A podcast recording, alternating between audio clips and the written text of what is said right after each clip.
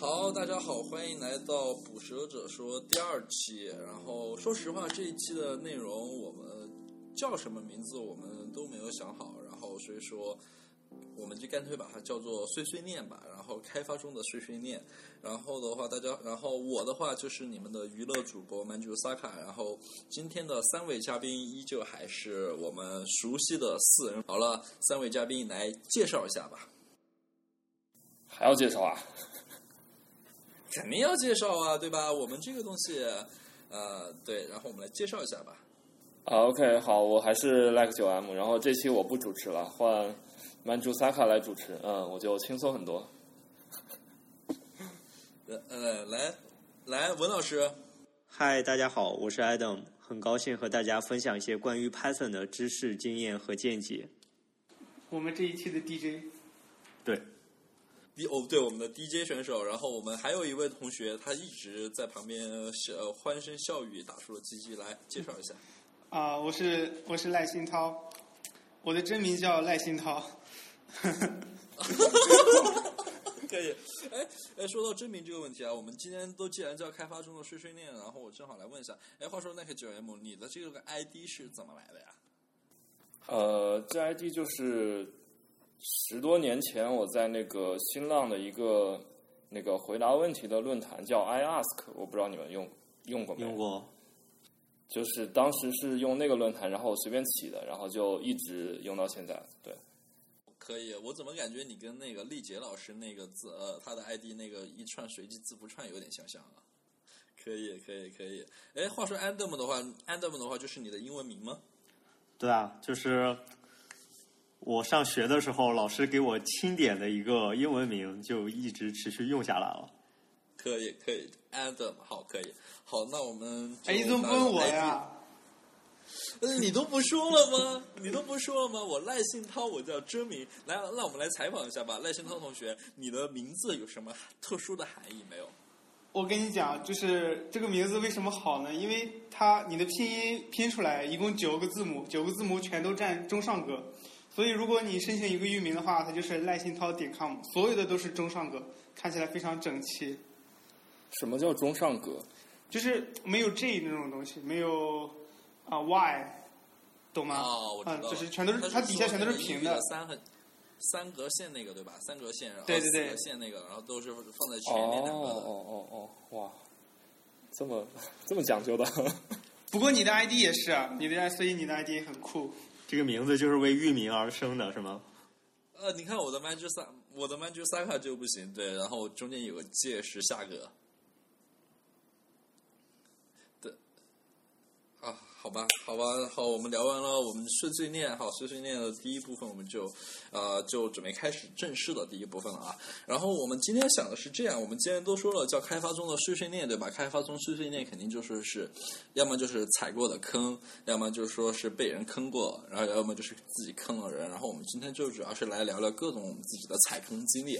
然后的话，我们就我们最开始先聊一聊，大家可能都很关心。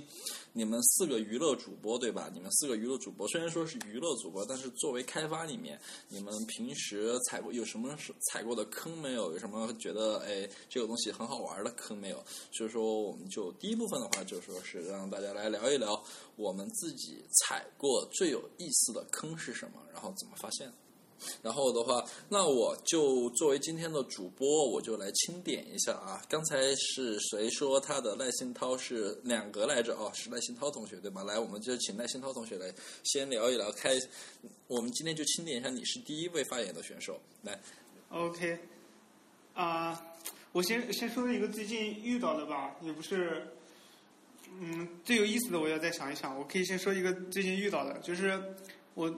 最近在搞一个用 GitHub 登录，然后呃用 Django 写的，有一个东西叫 Social Call，它就是集成了一些各个第三方登录，比如说 Google 登录、Twitter 登录之类的。然后做这个 GitHub 登录的时候，就做完了没有问题，过几天发现全都挂了，登录不上了。然后 GitHub 返回的是四零三，啊，然后 那个。那个源代码看了也没有什么问题，也没有相关的 issue，就非常痛苦。然后我给 GitHub 发了一封邮件，呃，过了几天他们回复我是他们把 Python 杠 request 就是 request 库的默认那个 user agent 给错误的封杀掉了。哎，其实其实我有个问题，就是你刚才说是呃，你一开始没有发现它出问题，然后过了一段时间才出问题，这个是这不是很奇怪吗？呃，是的，他们邮件里呃说的是，就那个 GitHub 的同学说的是 by mistaken，但其实当呃，其实我在 GitHub 的文档里面发现了一个，就是说你要写一下自己的 UA，嗯，然后我怀疑是这个问题，就是他回复邮件之前，我就在这个我就自己把这个 UA 改了一下，发现就可以了。我觉得他可能是故意封了，然后的话，但是你们投诉的人太多了，就说哎，实在不行了，抱歉了，我们就是误封。他也，他也有，他也有可能是不想封 API，他只想封，比如说你爬那些 commit 之类的，他们想封掉，因为里面有有 email，但是 API 可能也是被误杀了。其实其实我有个问题，就是你刚才说是呃，你一开始没有发现它出问题，然后过了一段时间才出问题，这个是是的很，奇怪吗？是的，因为呃，因为刚开始他们没有封，就是那一段时间嘛，就就大正常用了大约一个星期，然后后来呃一个星期之后就突然的出问题，就很奇怪，所以我一开始就怀疑可能是对方的原因。因为很多厂的反作弊可能会基于频率和行为吧，就不是看你是这个头就直接干掉你。对，那老外，你是怎么？就是说当时你就是只是觉得，哎，我看到四零三了，好像不太对，对吧？这个首先去看一下源代码，然后看一下那个 GitHub 的 OAuth 的文档。我感觉源代码跟 OAuth 的文档都对得上，就是那个呃，但是那个文档里面有明确的说你的请求要带一个 UA，然后我看一下代码使用的默认的 UA，就是说它没指定 UA。然后那个 request 的库，如果你不指定的话，request 的库会库会给你自己带一个嘛？我就觉得这个可能是这个的问题，然后改了一下就好了。啊，可以，我觉得这种这种东这种东西的话，有些时候还是挺隐蔽的，对吧？特别是它一些文档未记录的东西。对，尤其是那种默认参数的，就是它，就是你如果不设的话，它会设一个默认的这种。呃，可以可以，就是呃，好吧，我觉得我之前我前段时间之前也测也遇到个坑，也是关于 header 的，不过不是 UA，等一下讲吧。那我老赖，你的你的坑就是这个吗？还有其他的坑可以分享吗？先这个吧，你们你们先说吧。如果你们说的过程中我想起来别的，我再我再插一下。OK，好，那我们的耐克九 M 和 Adam 选手的话，你们俩谁来？或者是你们俩猜拳决定一下谁来？我先说吧，因为我最近博客正好写过一篇文章，就是讲遇到一些坑。呃，对，因为就是我感觉我遇到坑，嗯，本质原因还是因为单元测试的问题吧。就是说，就是说单元测试的输入，如果你没有正确的去呃 mock 对的话，其实你测到的东西并不是它就程序里真正真正的表现。就说即使你的测试通过了，然后也没有什么用。然后，然后我当时就没有实际去，就有些东西，有些实际的输入我没有去看，然后我就我就从别人的那个 unit test 里面把他的那个 input 拿过来了，然后测试通过了，然后通过之后程序挂了。对，就他那个就是发现实际他传的那个参传的那个字符串会带一个后缀，但是他那个测试的时候。没有写那个后缀，然后没有写的话，然后就会出问题。所以就是说，嗯，这给我一个很大的教训吧，就是说不能不能盲目相信 unit test。就虽然以前也有这个概念，但是就发现真的是有太多太多东西测不到了，尤其是这种多个 component 之间组合成一个大的系统的时候，你每一部分测试的时候，如果要把其他的东西 mock 掉，就一定要特别小心的去。去做这些 mock，就就至少保证你测的输入一定要是符合真实情况的才行。对，哦，我觉得对，我觉得单元测试这个东西的确，其实它可以叫做一种，我觉得它是一个很复杂的一个东西。我觉得我们可以哪天做一期节目，叫做单元测试的 best practice 吧。这这个东西做十期节目都讲不完的，真的。对，而且针对针对 Python 的这个 mock，其实有的时候我觉得用起来有一种艺术的感觉，就是。你如果只写单元测试，其实有可能很多地方你测不到。对 Python 来说，很多地方要用集成测试来补充。对，对，我觉得，我觉得对于任何语言都是都是这样子。但就是说，Python 的单元测试其实是我觉得应该是所有语言里最方便的，但就会它可能就会给你一种错觉，就是你写了很多很就 mock 的非常好，然后你以为都测到了，其实没有测到。对，而且还有一个问题就是动态语言嘛，对，所以说其实它不像静态语言这种，可以说有一些编译前的检查，这种传参的参数类型啊，这种对，就是很多如果你只靠单元测试是测不到的。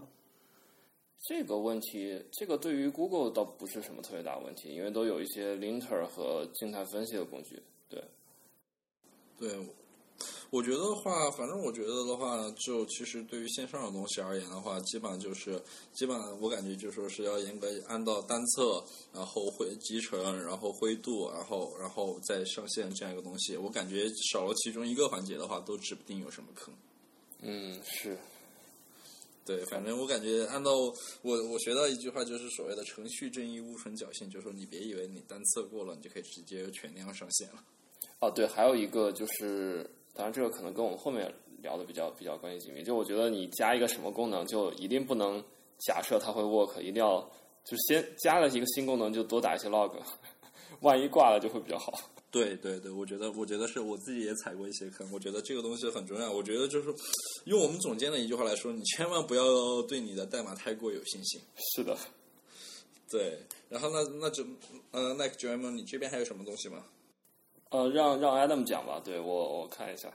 呃，行，好，那 Adam 呢？OK，我来分享一个我印象深刻的坑吧。嗯，对，就是我我先讲一下现象，就是有一天我收到一个用户反馈啊、这个用户说他在我们的网站上点登录能登录进去，也能看，但是他一刷新或者是做其他的请求，我们的网站就会提示他说未登录，需要登录。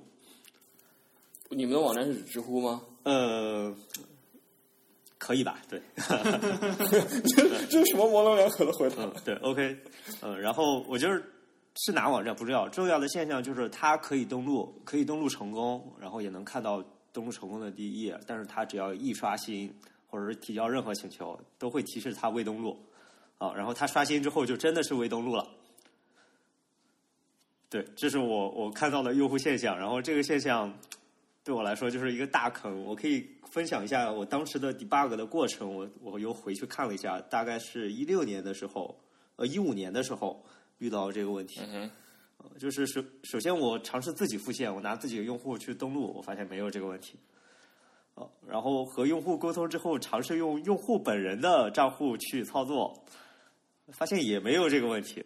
对，然后去看登录日志，看请求日志，发现登录是两百，是真的成功的，而且看它的现象也是没问题的。那我就我就把自己搞成一个解释器，我自己去读代码读代码逐行去看，我也没有找到问题。哎，为什么不能在在 log out 的，就是就 log out 没有这种逻辑吗？它是怎么？这个其实如果我当时比如说我在 logout 上去打一 log 的话，其实也也不会打出任何 log。我待会儿会讲到。OK，嗯，然后然后然后其实中间一那一步，刚才我说的，我和用户我尝试用用户的账户去复现，我发现也没有问题的时候，其实这个时候基本上就可以把问题定位在用户的设备上了。对嗯，对，这这是我和那个用户唯一的区别吧？对。嗯，或者说网络运营商也有区别，但是感觉这个区别应该不大。嗯，对，然后我我就为这个用户加了一个特别详细的这个 log 来记录他的请求，来来看到底有什么不一样。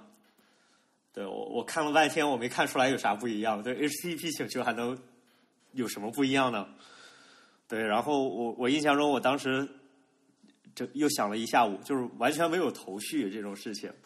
然后，但是，但是我回到回过去，我觉得可能还是请求的问题。我就一点点的看那个请求报文，我发现一个问题，我发现在这个用户的 cookie 里啊，它有一个 Unicode 乱码的字符。哦，对，你可以认为它在 cookie 里带了一个汉字。啊，这对，然后那那那你们那你们返回的 cookie 对不对吗？呃，我们返回的 cookie 是正常的，对他提交的 cookie 始终有一个汉字。我操，这什么鬼？然后，然后，然后我就去了解了一些 Cookie 的具体实现，这个其实就比较有意思了。呃，就是我去看了 Cookie 的 RFC，其实 Cookie 它允许的合法字符只包含 ask 字符，然后这 ask 字符中还要去掉控制符、双引号、逗号啊这些可能本身就是在 Cookie 格式里有含义的这么一些字符。嗯，对，然后 Python 的实现呢，也是严格按照这个实现的，就是它会设置一个合法字符的白名单，然后只要是非法的，它就抛错。对，然后然后关键的问题就出在 Tornado 上，Tornado 它是把这个 Cookie 的那一串 string，就是 a 等于一分号 b 等于二这种 string，它一把都传进去了。对，然后传进去之后呢，Python 的标准库会给它报错，就是就是说包含非法字符，然后 Tornado 就 catch exception，然后什么都没做。哇，然然后这个导致用户用户登录请求的时候，他提交的是用户名密码嘛？对，对，然后我们我们去校验发现，OK，他是登录的，那我们就认为这个请求是登录状态，然后给到他登录状态的那个页面，登录后的第一页。对，然后对，然后他在发后续的请求的时候呢，都因为这个非法的字符，我们就拿不到这个 cookie。对，然后就认为它是未登录的。然后他又要重新登录。对，然后他就重新登录，重新登录，然后能看第一页，然后一刷新又不能，又要重新登录。但是我这个地方有个问题啊，他你你是说你们下发的 cookie 是正常的对吧？对，呃，其其实不是下发的 cookie 下下发的 cookie 是正常的，下发的页面也是正常的。对，那那那他那个就说是额外的非法的 cookie 是从哪儿来的？难道是浏览器的特殊行为？你说的对，这个用户装了一个浏览器插件，然后那个浏览器插件 应该还不是什么，我就猜到是这样。还不是什么特别，嗯、怎么形容？特别正常的插件。那个插件就是给用户的请求里私自插入了这个 cookie 做用户追踪。哇塞，哇你这个坑有点有点隐蔽啊行！了，对啊，然后我当时查了一天，我靠，超级崩溃。然后后来总算是搞出来了。呃，来，我来采访嗯一下 Adam 选手。然后你当时查出来的查出来这个问题后的第一反应是什么？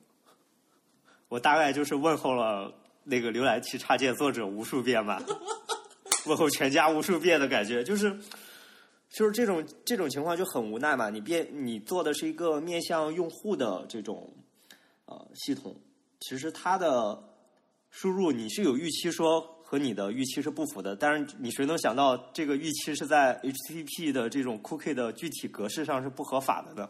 哦，对，我觉得这个地方的确挺坑的。哎，说起来，你怎么知？你怎么发现那个字符是由哪个浏览器插件弄进来的？哦，我没有发现，我是跟用户说的，让他挨个禁用，然后哦，来看是哪一个。啊，诶，这种这种应该尽早用隐身模式对对是的来看一下，因为隐身模式是最纯净的。对，我我觉得这个也是一个经验吧，就是如果有用户说的这个你这无法复现，可以尝试让他用隐身模式来试一下。嗯，对，但是其实有的用户隐身模式也会配一些插件。比如说我就是这样的。比如说我也是这样的。嗯，哎，隐身模式怎么配插件？呃，你那个你在那个 Chrome extension 里面去设置那个 extension 的话，是可以在隐身模式下使用就可以了。哦，对的，酷。对，然后我当时的做法就是，其实给 Tornado 加了一层中间件，然后先自己来 load，然后过滤掉非法字符，然后再把这个传给标准库。对，然后我觉得这也算是遗憾吧，因为我们当时在用四点零，后来五点零的时候，Tornado 修复了这个问题。对，可惜不是我提的 PR，我当时应该去提一个的。我觉得可以。呃，然后 fork fork，然后 PR PR。啊，对，然后我 对，这就是我踩的一个大坑。我觉得有点心疼安德的选手了。然后我最近踩的几个，我之前踩过，还有最近踩的坑都是，也有其中有一个是我分享两个坑吧。然后的话，第一个是那个我我不是现在开始转行 Go 选手了嘛，然后的话，然后我一直，然后就我之前呃有写过一个 Go 的，就说是基层的反向代理，然后的话对，然后你们知道反向代理的话，其实就是把一个 HTTP 的 request log 进来，然后转发到另外一个地方去，对吧？然后这是个大背景，然后我们在 Go 浪里面用 Node HTTP 这一层的话，就是用 Go 浪的标准库 Net HTTP。然后我，然后在那个突然发现一个很有意思的东西，就说是我一个一堆请求进来之后，有相当一部分请求直就直接返回四呃四叉叉叉叉叉了，然后对四零零还是四零三，然后我一下忘了，对，然后我当时就很奇怪，然后就是说是，然后发现这个东西，而这一类的请求。都是从某一个客户端进来的，然后某一类型的客户端进来的，然后，然后我们就在想，我就在想是这个是问题，然后你们猜一下这个问题是什么？猜对有奖。这哪猜得到？这这这，然后实际上是这样，然后就是我刚才已经有前情提要了，这个地方是关于 header 的。因为是在那个 RFC 里面，那个就说是呃，在 RFC 七二三零里面那个规定了，就是说是你在呃一个合法的 HTTP request header 里面有一个字段是必须有的，是 host，是表示你的来源来源主机，对吧？然后来啊，host host 不是请求的对对请求的来源主机嘛，对吧？对，就是你发起个 request 的时候，你的 host 是必须的，对吧？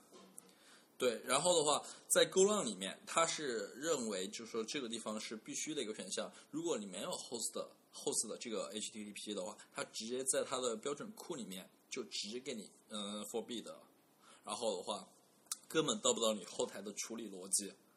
然后的话，但是呃，实际上是有很多第三方的库，就比如说 Java 的 native。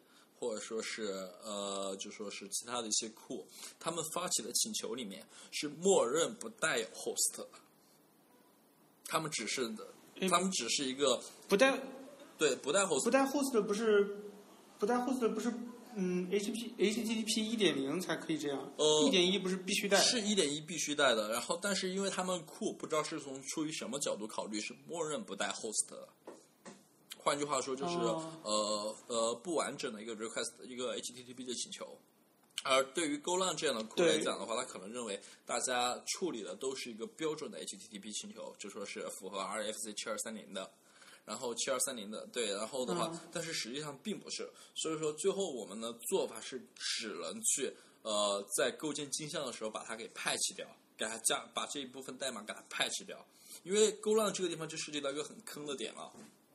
它的呃 net HTTP 这个包是跟它内部强耦合的，你你想把它 fork 出来重新写一部分都是不可以的。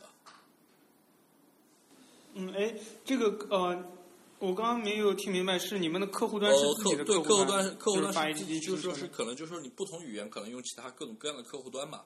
就说是用某一个，比如说 Java 的呃、啊 HTTP 的 client，Apache 的 HTTP client，或者说是呃 native 用 native Java 那个啊 Python 的 request 这种东西，对吧？某一些这种客户端所以有一个有一个对，客户端默认是不带 host 不带的，host 的。据我后面复查的话，嗯然后是比如说像 Java 的 native 这种东西，它是不带 host 的。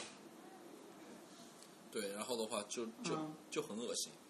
嗯，哎，我总感觉这种坑应该是有很多人都遇到过才对。他 Netty 社区难道没有就是遇到过这种 bug 的反馈吗？但是目前就目前而言而言的话，可能它是允许你自己加的。我想我猜的话，可能 native 社区，呃我最后没有我没有去往 native 那边去查。我猜的话，native 社区可能说是，我给你提供一个选项，或者说是你需要的时候你显示开启。哎，那个如果在前面挡一个 Nginx，然后 Nginx 收收到这种请求，往后端转发的时候再设立一个 host 的变量，哦，这个是可以这个是可以的，但是但是因为我们就说是我自己写，可能就是一个七层的一个反带，就直接对外暴露，就直接是暴露了，没有过 Nginx。啊、说好像也只有 GoLang 会这样是吧？呃，其他的语言我不太清楚，但是 GoLang 的话，它就说是它默认你所有的 HTTP 都是符合 RFC 的。不是不是，我的意思是也只有 GoLang 不会在前面加一层 server 啊这样子。其实其实如果是内部用的话，UWSGI 也可以直接暴露。对我 Golang 其实要后面呃，你最后的服务的话，其实也是要加 server 的嘛，就是说做反那个负载均衡嘛。对，嗯只是说看需求吧。OK，OK，然后我第二个坑的话，之前不知道你们踩过没有，一个就说是 Python Python 内存泄露的坑。然后的话，之前一个情况就说是我之前在老东家的时候，然后就呃，简而言之的话，就说是你突然会某一天发现某一个服务它的内存就一直水位一直往上高，就内存就比如说最开始看到百分之四十，你过了一天去看啊。百分之六十，然后你再过了一天去看啊百，分之八，对，然后嗯这种挺常见的，对这种挺常见的，因为当时我就是它慢慢的涨，不是突然涨上去。对，然后的话，后面因为我当时查和太一起去呢，具体的进程里面去看，我看它的内存分配就是用 Python 自带的那个 trace malloc，还有就是它的 GC 嗯库，去看它的 GC 状态，还有看它内存分配是正常的，这是正常的。但是这个地方你们猜问题是出在哪里？你们猜这个内存泄露是最后定位是在哪哪个地方？正常肯定是不是是不是维护了一个 list，然后一直往里面放元素放元素？你怎么判断它是正常的？这个这个哦呃，呃，正常的原因的话是，就说是它该回收的是，我是三层三层去判断它正常的。第一个是呃 review 代码，我们确定我们是没有什么全局类型的东西的。第二个啊东西的话是它 GC 的话是该回收是回收的，OK，啊？对，然后我们用它 GC 是快造的，对吧？对，然后的话，第三个用它 trace malloc 去看它的就说是每具体对象的分配，那个内存分配也是在符合预期的。啊，那它应该总有一块是，就你你你，比如说你可以每天去就是弄一次，然后弄一个把它 dump 下来呢，然后看一下对比一下呢，就是呃，对，这这个当时这个这个的话，后面没有去细细查，然后的话，然后这个没有做到这一步，但是我们前面三个步骤是做了，对吧？然后你们猜内你们猜内存泄漏点是在哪个地方？嗯，听起来就像有一个变量在不断的变大。呃，不是，然后是实际上是是在 GLab C 上，然后 GLab C 的 malloc 上面，因为它是呃这个的其实是一个 Python 一个就说是或者说是用 GLab C 一个很臭臭名昭著的问题了。就是说，你们嗯后面嗯，等一下，我可以把一些参考资料发出来。就是说，GLab C 的话，malloc 在一些特定的情况下，它你去申请，你最开始是用 malloc 去生成申申请块的内存，对吧？然后的话，最后你不要这块内存呢，你是用 free 去把它还给操作系统，对吧？然后 GLab C 的话是在特定的情况下，free 的这部分的内存它是没有办法去还给操作系统。哎，那你们最后怎么解决的？这种这种情况的话，我们是换用了就说是谷呃机架出的另外一个 TCML，就是换 malloc 的库去解决这个问题。哎，我的哎那我在想，这种情况下，它那个你看到会有一部分内存是在哪里，会显示成什么样？呃，目前看起来的话，它就是一直是持有的状态。但是你看，但是你去从 trace malloc 来看，你去看到 Python 是没有持有的，就是它已经是 free 了，但是它 free 之后没有还给操作系统。哦，哇，这个好 tricky 啊！对，我觉得当时这个地方就很好很好玩。然后因为 Python 在那个后面我去请教了，就说是张翔老师，张翔老师的他们他们的话，他们华为那边也遇到过这个问题。然后的话，在 Python 二点七点一五的时候是有过一个补丁去部分解决这个问题，但是没有彻底解决。对，我觉得，我觉得这种坑的话特别隐士。有些时候，之前我记得在那个华莽邮件组里面的话，都是有一个邮件去讨论过，然后就说是 Python 的几大内存泄露的坑。哎，说起来，你之前说在某些条件下它才会不会还给操作系统，那个条件是啥？呃，这个条件说起来有一点复杂，我干脆这个条件这个地方的话，就说是呃是涉及到一个对齐的问题，我记得。然后我我等一下把这个操作的那个资料我直接发那个分享出来。行行行，OK，我们之后都整理出来。嗯，对，整理出来，因为这个地方要是要想聊的话，我估计聊几期都聊不完。这个东西从好对从底层一直聊到现在。你这个你这个比较比较蛋疼有技术含量的一个 bug。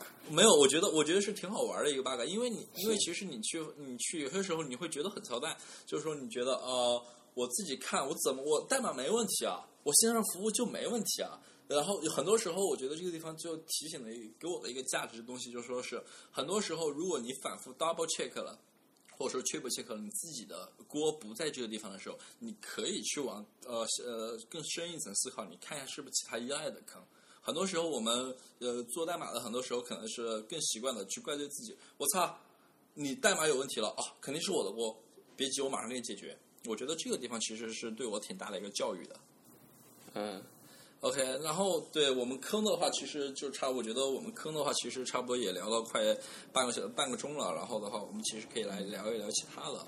所以说，其实，哎哎，等一下，我再我再补充一个，就是这个我还没仔细看，就是最近那个 Flask 依赖的那个呃 wax duck 就是那个单词是德语不太会读。对个，然后有一个 PR 挺有意思的，我的朋友发给我的，我还没去看。就是他嗯、fix 一个内存泄露的 bug，呃，pull request 的 ID 是幺五二幺，我一会儿贴一下链接。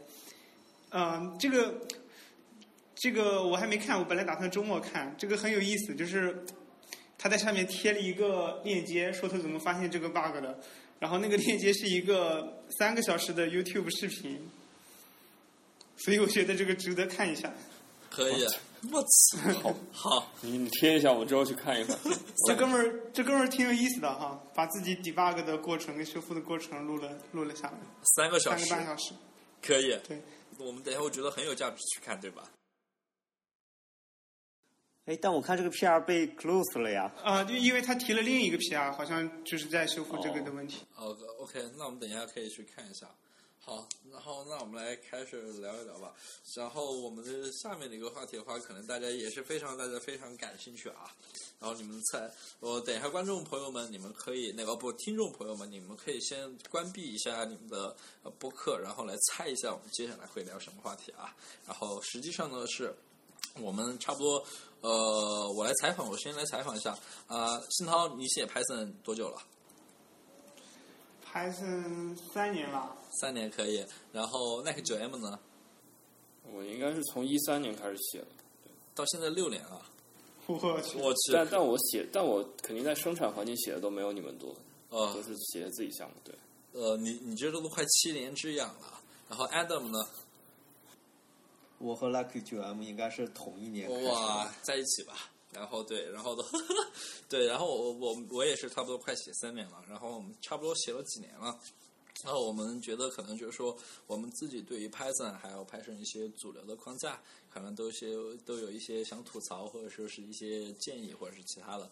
所以说呢，这个东西我们觉得分享出来可能也是非常有意义的。于是呢，我们这期节目里面也会聊一聊我们自己对于 Python 这门语言，或者说是对于 Python 一些生态里面的一些东西，呃，我们自己的一些小小的看法。当然，这个仅代表个人意见啊，然后呃，不代表其他。好，那我们今天我们这个环节的第一位选手是谁呢？呃，你要点名吗？还是怎么样？呃，你们来吧，那我就点名吧。那我们就让我们刚才说的六年的同学啊，六年马上要七年之痒的 Like 九 M，你先来吧。呃，行，我我我可以我可以聊一下，就是，嗯，就我觉得啊、就怎么说，有很多有很多方面都可以吐槽吧。但是在吐槽之前，我还是想先说一下，我还是很喜欢 Python 的，就不要听众朋友们不要以为我们就是 讲了很多 Python 不好的地方，然后就觉得说，哎，你们都这么讨厌 Python，为什么还在写是吧？还在写是因为我们觉得这门语言还是写起来比较舒服的，对。呃，啊我对，我记得上期节目里面评论里面，知乎那个文种文章的评论里面就有人就说，你们有四个人推荐语言，有两个人不推荐 Python。对，然后没有没有我们我们是一档 Python 的节目啊，好，我他他其实是开玩笑的，呃对对对，我们就是说有有朋友在开玩笑，好，那九 M 你继续对。对，我觉得，我觉得，嗯呃，就是先从一个小的方面说吧，就我觉得 Python 有一些对于对于 scope 的处理不是很好，scope 中文应该叫什么？生成作用作用域是吧？作用域对，就是呃，就有两个问题，第一个就是很著名的那个呃叫 ununbound local error 嘛，对，在局部作用域里面，嗯、赋值一下，然后你想用外面那个，它已经变成局部对对，的新的我可以我可以解释一下，大概是什么意思呢？就是说，你比如说你 define 了一个一个函数，然后你在你在这个函数的外面，比如说全局有一个，比如说 a 等于一，然后你这个这在这个函数的第一行写 print a，然后你在第二行写 a 等于二，然后你运行这个函数的时候，它就会出问题。就是说，出问题是出问题在 print a 的那一行。呃，为什么呢？因为 Python 它认为就是你在这个局部作用域，就是这个函数的这个 local 的 scope 里面，它你写了 a 等于二，然后它就发现了 a 等于二，它就认为这个 a 是在这个局部，在这个局部作用域里去去定义的，然后它就会发现说，哎，a 等于二在第二行，然后你在第一行 print 了 a 就不对了，它然后因为它它这样之后，它就看不到外层的那个 a 等于一。所以就会出这个问题，呃，我觉得应该就是很多初学 Python 的人都会遇到这个超级坑的问题，对。呃，对，因为这个的话，最直接的就是它那个语法解析之后生成的字节码就不一样。呃，就是就说是 Python 的话，不是最后是始终是以字节码方式运行的，对吧？然后的话，你如果说只是 print，你只是一个 print a 没有那个 a 等于二的话，然后你它字节码解析出来是 load global。Node global 的一个那个，就说是一个变量。如果说是你直接那个是后面有 a 等于二的话，然后它这个地方的 print a 的话，它就是 load local 的，所以它字节字节码就不一样。嗯，是的，这其实这是一个设计的选择。这个问题我之前也看过。嗯，就是说如果。其实 Ruby 也有这样的问题，但是 Ruby 是，假如说你在一个函数内作用，呃，定义了一个跟外面一样的作用域的话，那你这个作用，呃，你这个新的变量只在你的函数内有，你就跟外面是一个完全不一样的，就是他们两个正好用了两种可以选的方案。嗯，有那个那个 Fluent Python 里面就是说，如果你用这种方法的话，你可能就是说你本来想去改外面那个变量，但是因为 Python 跟 Ruby 都是赋值即声明，就是说，你赋值一下，然后你就有一个新的变量了。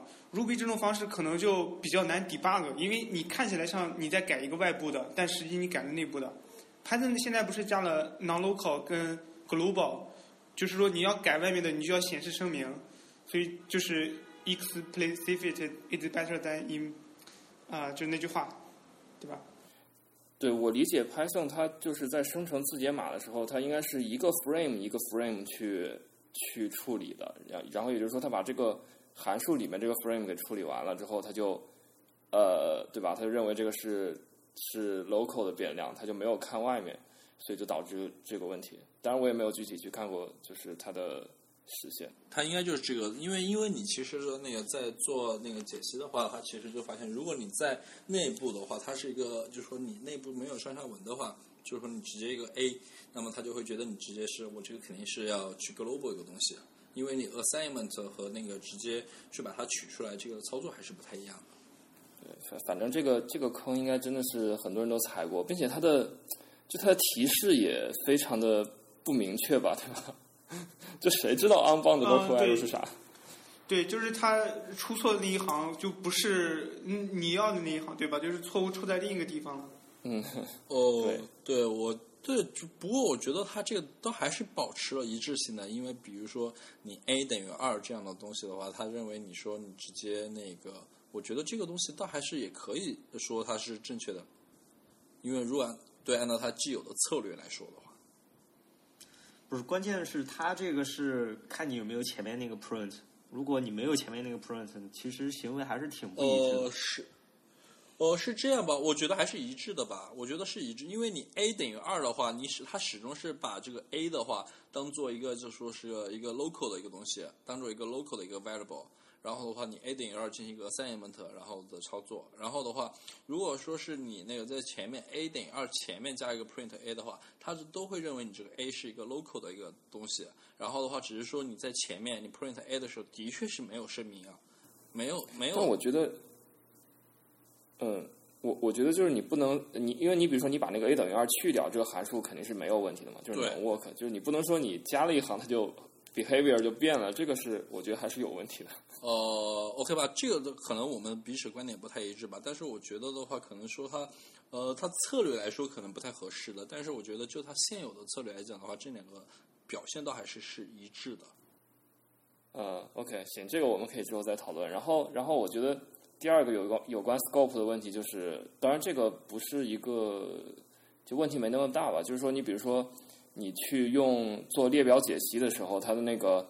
那个 for 的那个东西会泄露出来，对吧？这哦，个这个哎，这个在 Python 三里面好像已经改了。改了吗？呃，是已经改，对，是有那个一些行行为上的改变，不过我不太确定你说的那个不是，你说改了是指它就那个东西那个变量就不存在了吗？还是怎么样？哦，不是，它是它是那个它是那个是在闭包的时候那个作用域的那个区分好像有区别，但是泄露好像还是会有。还是会吗？我记得我记得还是会有的吧。它泄露还是会有，它那个泄露应该还是对，就是这个对于其呃就其他语言转过转到 Python 的同学，可能就会比较比较困惑了。对，因为一般语言里，对吧？你这个 for 完了那个东西，那个 i 啊或者 x 啊就不存在了，是吧？但 Python 里还是有那个东西的。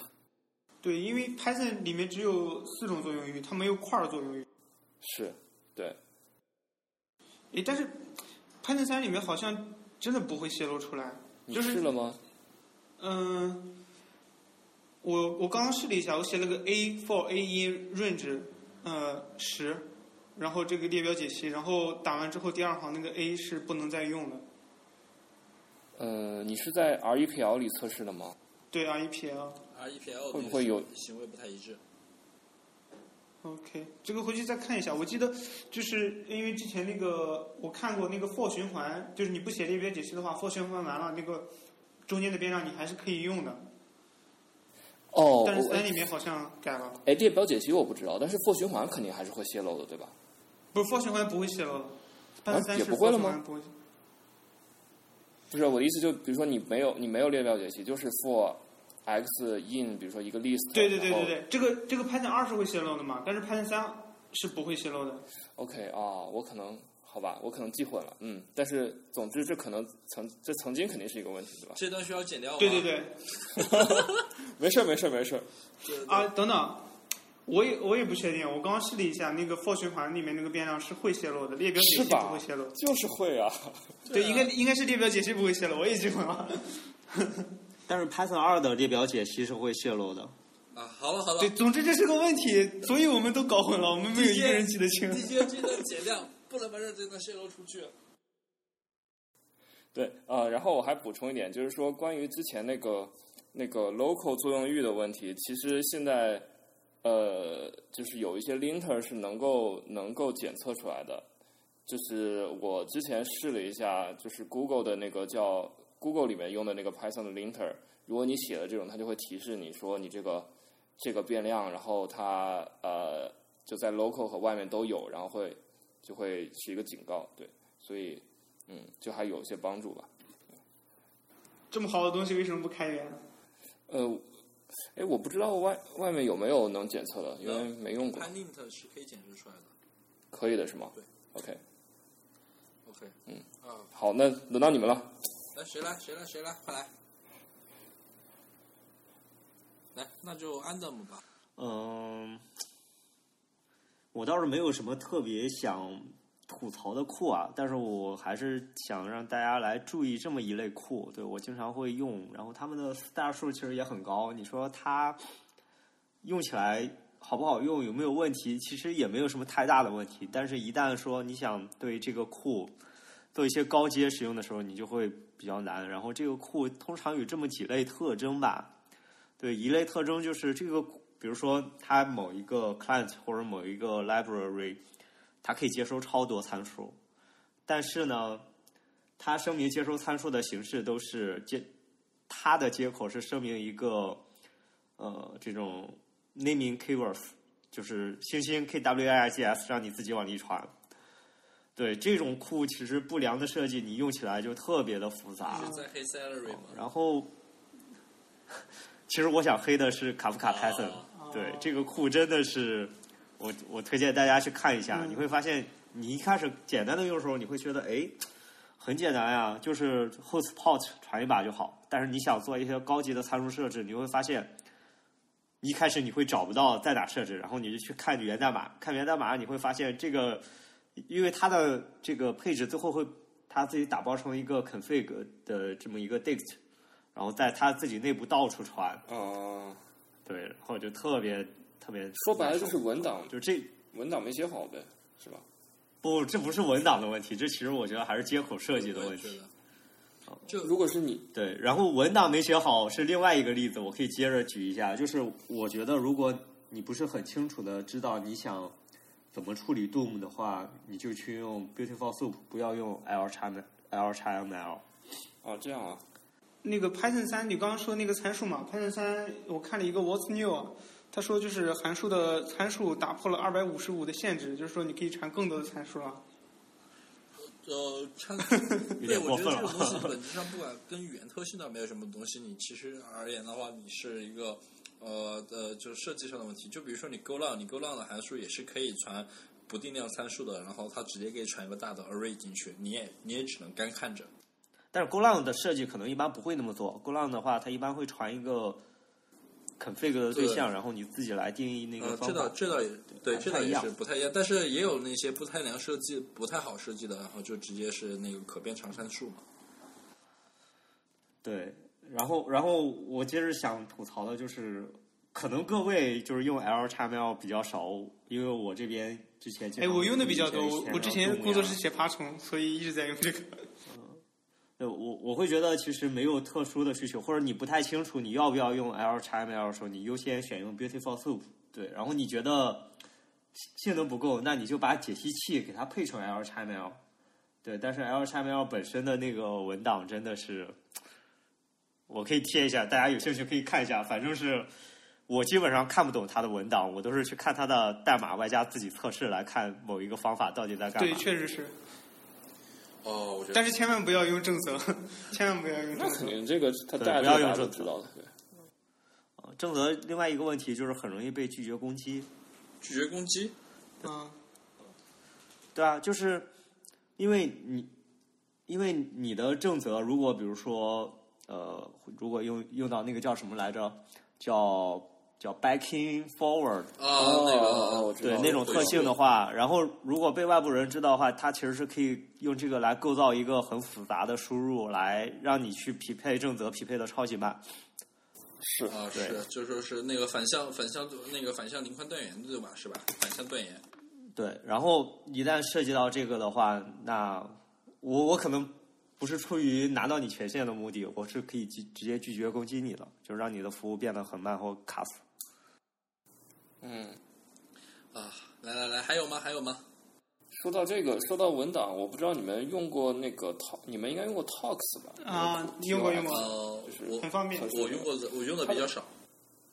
它的那个，它的那个，它不是有个 config file 嘛？然后里面要你设置一些 environment，然后我就从来没就没有真正彻底搞懂那些 environment 到底要怎么设。对，每次用我都去看文档，然后我就是就是看不太懂他到底想表达什么。我不知道是我英文不好，还是我理解能力。那个文档我基本上都不看，我我用的时候我一般从一个我信得过的项目里面抄一个出来。哦，呃，我也是我这个感觉跟我写 setup py 对，那个也是，我一般都抄 request 的那个 setup。setup 点 py 我觉得倒没对有 setup py 还可以的问题。对，还但是你们用过 build out 吗？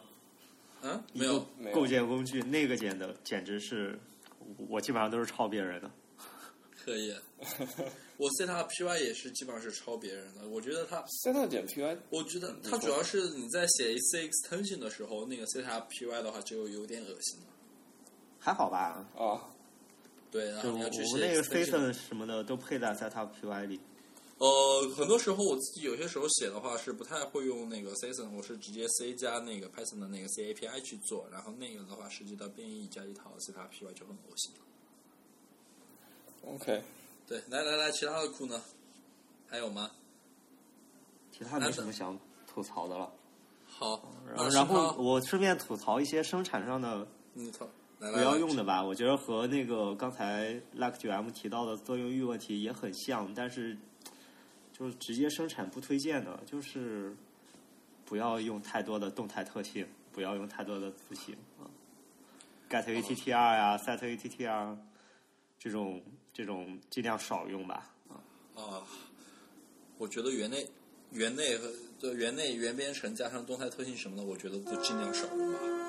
对，是你们说的动态特性是指哪些？就主要指原编程的那一类，其实原编程的那些 OK。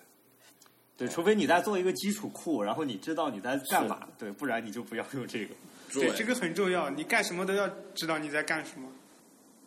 对，我觉得原编程那些东西的话，我觉得现在有些时候有有些时候有有一个很不太好的，我其实之前有看到过，然后我之前带过人的话，其实也有那种就是面试过人的话，就很多人就是说新人就说是就有些时候就开始问进阶看到什么书对吧？然后一看到什么流畅的 Python、Python Cookbook 之类的，然后就开始无脑在生产环境把各种原编程什么一大套的东西全部上上来，我操，那个代码简直销魂。至少说明他很好学。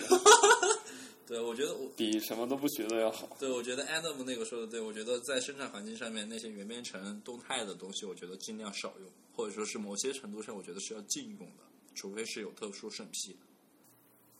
呃，对，反正 Google 里是会有会禁用一些语法的，就是各种语言都会都会有这种 style guide，然后。对，我也觉得啊，Google 里很有意思。哎，我跟你说一个很有意思，就是呃，那个列表解析，Google 里是不让写两层。哦，我我我也是，我之前在老东家规定了列表解析和 Lambda 都不能写 嵌套。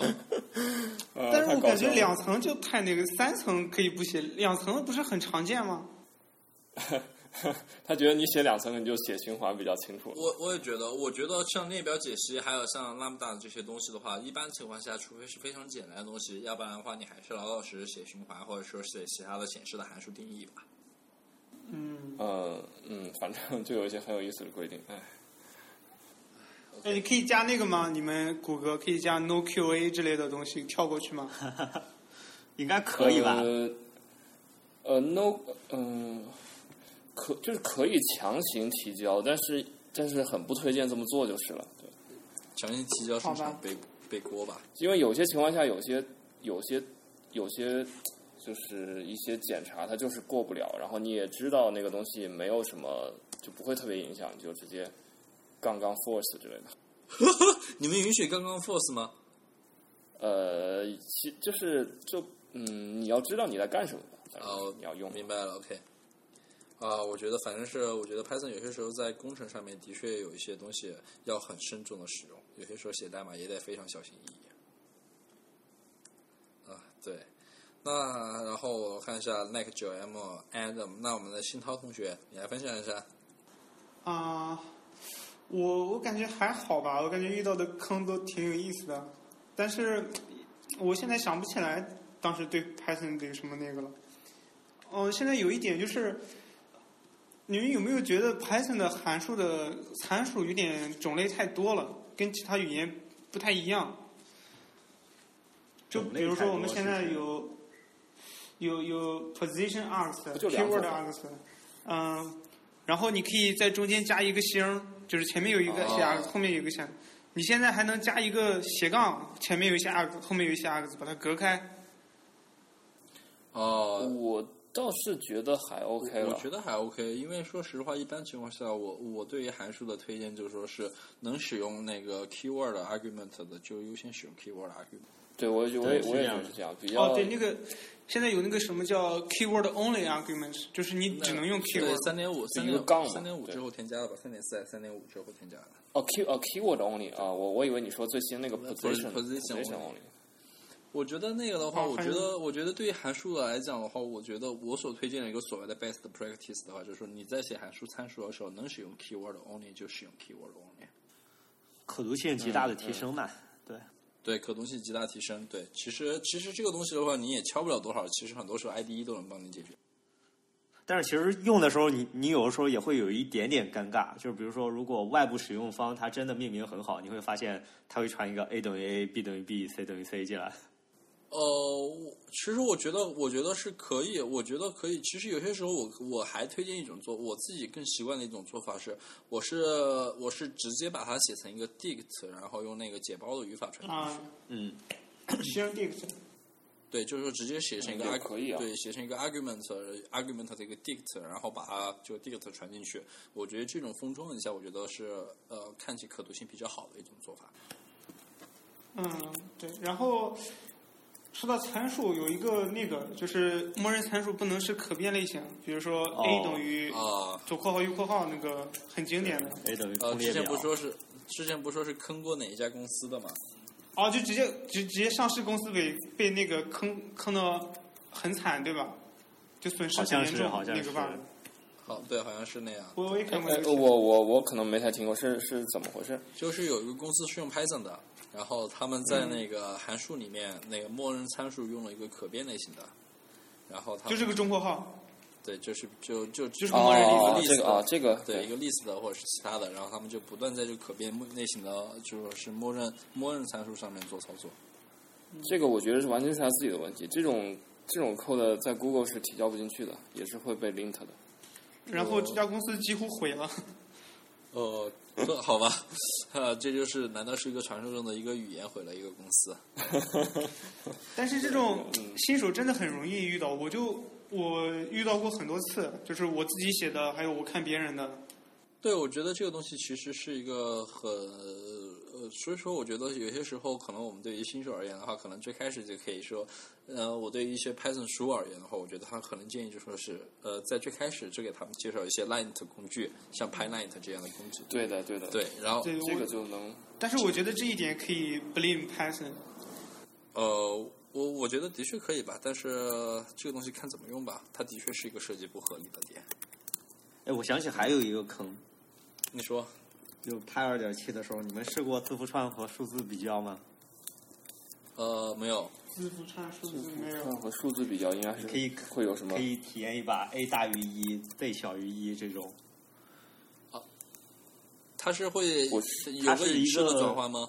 它是 C Python 的一个实现不良导致的，我我忘记了是什么了。反正就是如果大意就是，如果说这两个类型有一个是数字，另外一个是其他类型，它然后它又没有定义那个 letter 的话，LT 那个属性的话，它应该是按照你 type 的首字母来排序。你这个对象的 type 的首字母来做比较，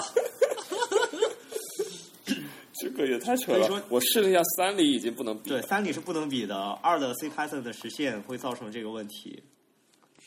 天啊，可以，好吧，可以，我这个坑我还真没遇到过。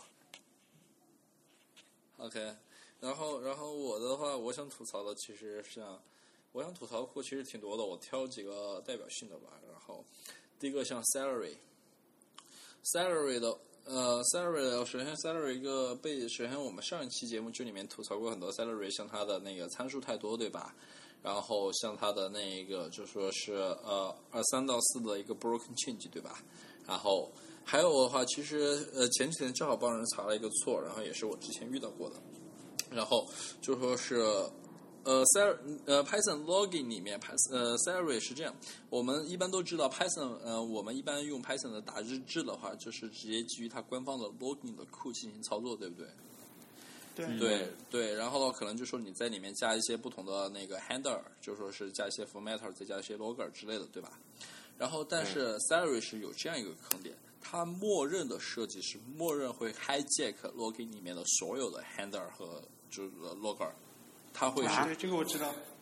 它是会 hijack 里面的，所以说它有个参数叫做呃 zot logger hijack，你要把它设置为 false，你才能用去用你自己定义的 logger、handler 和 formatter。它是它是相当于把那个 login 包了一层。对对，它是一个，它就说是叫 hijack 了，就说是去劫持了。他这样是为了我呃怎么样？我不太知道这个，呃，我不太我不太知道这个东西，但是我至少从我的角度来讲，因为你从一个合理设立合合理设计的角度来讲，你作为一个第三方的库，你是不应该去对官方的就说是库进行一个 patch 的操作，而且你是假定用户会按照你的习惯去行事。对，我没看具体实现啊，但是我觉得就是他如果真的要做，他用 Python 的那个动态机制也可以做到，就是扩展 extend，也不需要自己去 hijack 替换成全部都是自己的呀。但是它目它就是嗯替换成自己它是它是它是应该想就是在自己的那个 log 里面加一些 task 的信息，比如说你无论打什么 log，它就会自动把那个 task 名字、时间啊什么的带上。对，然后这个地方造成的一个坑点，就说是你自己，比如说你自己定义了一些 logger 的话，然后你想定一些 header formatter 之类的东西的话，如果你不去把它的参数显示的声明为 false 的话，那么你的这个 logger 是不生效的。啊，这有点过分了，这个实在有点坑。对，对是你你应该你应该按照它的文档里面，就是你不能用 Python 的 login 模块来设置，你应该用它文档里面的 salary log 来设置。但是关键是是这样，我呃，你这个东西你不应该说是你不应该把用户的选择给剥夺了，就是说你在默认的你你的默认的行为是不应该把用户的选择给剥夺了，而而现在说是虽然说你可以通过 configure 的参数，但是你想你 configure 一页几十上百个参数啊，朋友，然后你怎么样去让用户去定义到我 login 是你 hijack 了？对吧？然后你的这个东西你也没有显示的说明，你呃对于一个库而言，我觉得说是你不能去剥夺用户默认的行为，去剥夺用户的操作选择权，而 Celery 它默认就是做了这一点。但是它是一层抽象嘛，所有的抽象都是不完整的。但是也许有另外一个可能啊，就是其实，比如说市面上百分之九十五的人，他不会自己去配 logger。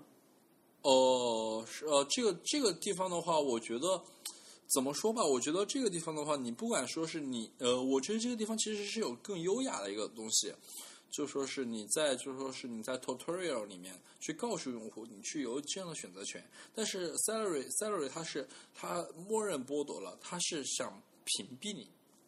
对于这个的知情权，它只在 configure 的文档里面去说有这样一个参数，但是具体怎么样去查到这个参数，很对不起，你只能去报站网上 Stack Overflow 上去搜索对应的关键词，才有可能获得这样的信息。我觉得这样是一个很不妥的行为。哎，这个是我最近和另外一个朋友在聊的一个话题，就是很多库它会选择，比如说去覆盖百分之九十五的场景，对，然后它，但是它就会牺牲一些扩展性或者是高级特性，对或者是对这种更高级的人不是很友好。嗯，所以说封装就是带来了一层那个限制嘛，带来方便的同时也带来了限制。呃，其实我觉得是能够理解这种封装的，但是我觉得封封装始终是有个前提是你需要对用户有足够的知情权，就是说你有要你需要有足够的渠道去给用户说明你这个知情权。而目前 Siri 的话，我看到它关于这一些东西的话，它是没有这样一个选择权的。就是感觉它不应该自己设一个默认值，应该让用户来选，对吧？我，就选你的或不选对你的。就对，就说是，比如说，你可以，你参数里面，你在 tutorial 里面，你可以很明确的告诉用户，你通过哪个参数，你可以去选择使用默认的 logger，还是使用它帮 salary 帮你封装的 logger。这样我觉得比他现在的行为优雅很多。对 Siri 的那个教程不，现在已经感觉有点不太完整，它的文档也不是特别多。对，我觉得也是。我觉得这种东西可能就是他一开始在写第一版的时候，他为了简单，他就这么搞了。但是他后面已经很难，就就很多东西都依赖于这个，很难推导出来了。对，就是一些技术债，我觉得算是，因为他让他重新设计，我觉得他没有理由会这样设计的。啊，对，我也我觉得也倒也是。然后第二个的话，就像是我吐槽的话，就是关于 Python 和 Sync IO 那一套东西吧。然后点名，对点名，我记我记得我之前给你们吐槽过很多很多遍，然后但是可能可能听众朋友们还不太知道。然后我之前一七年的时候，我们当时在老东家，我们是在线上是呃 Async IO 普及了很多，对吧？Async IO 普及了很多的话，然后我们突然就发现某某一天某一些时候，一个机器上面的。机器上面的，然后连接 close weight 就爆了，然后就最高的时候峰值一台机器干了呃十十五 K，然后快二十五 K，还有更可能还有更多的一个 close w e i t 就是说啊、呃、不正常的连接，很明显嘛，连接泄露了。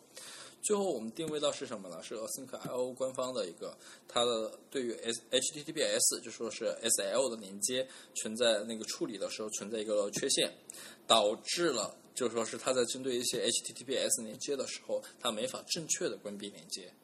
然后这个库是在一七年一七年的时候是有是有两个 BPO。两个就是 bugs of Python 点 org，我们就是 Python 里面的 BPO，就是它的那个 bug 呃编号，有两个 BPO 的话去呃提到了这个问题。到了一八年、一九年的时候呢，官方对于然后这个问题还没有修复，然后别人去聘官方对于哎你们 Async.io 这个 SL 泄露怎么办啊？然后 Python 的一个 core 就出来说了，呃，我们会争取在 Python 三点八解决这个问题。当然呢，Async.io 现在没有解决，你们可以去用第三方的 Async 基于 Async Await 的事件驱动的一个循环，然后他推荐了 Terror。擦。对，我觉得这个就是我很想吐槽的点。哎 t e r o 是是那个那个 Python 支付 r e s u m 之前 Async IO 的前身那个？不是，是另外一个，是另外一个第三方核心写的，呃，就第三方的写的。还有比如说常见的像 UV Loop 之类的，Async IO 的是替代。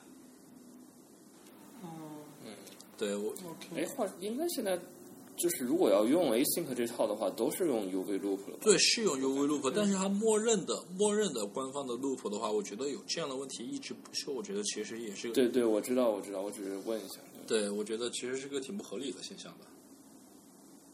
哎，说说到这个又，我其实对于 Python 很大的一一个一个怨念就是它把一大部分人力都投到开发 async 这套实际上并不会有多大 impact 的的东西上面去。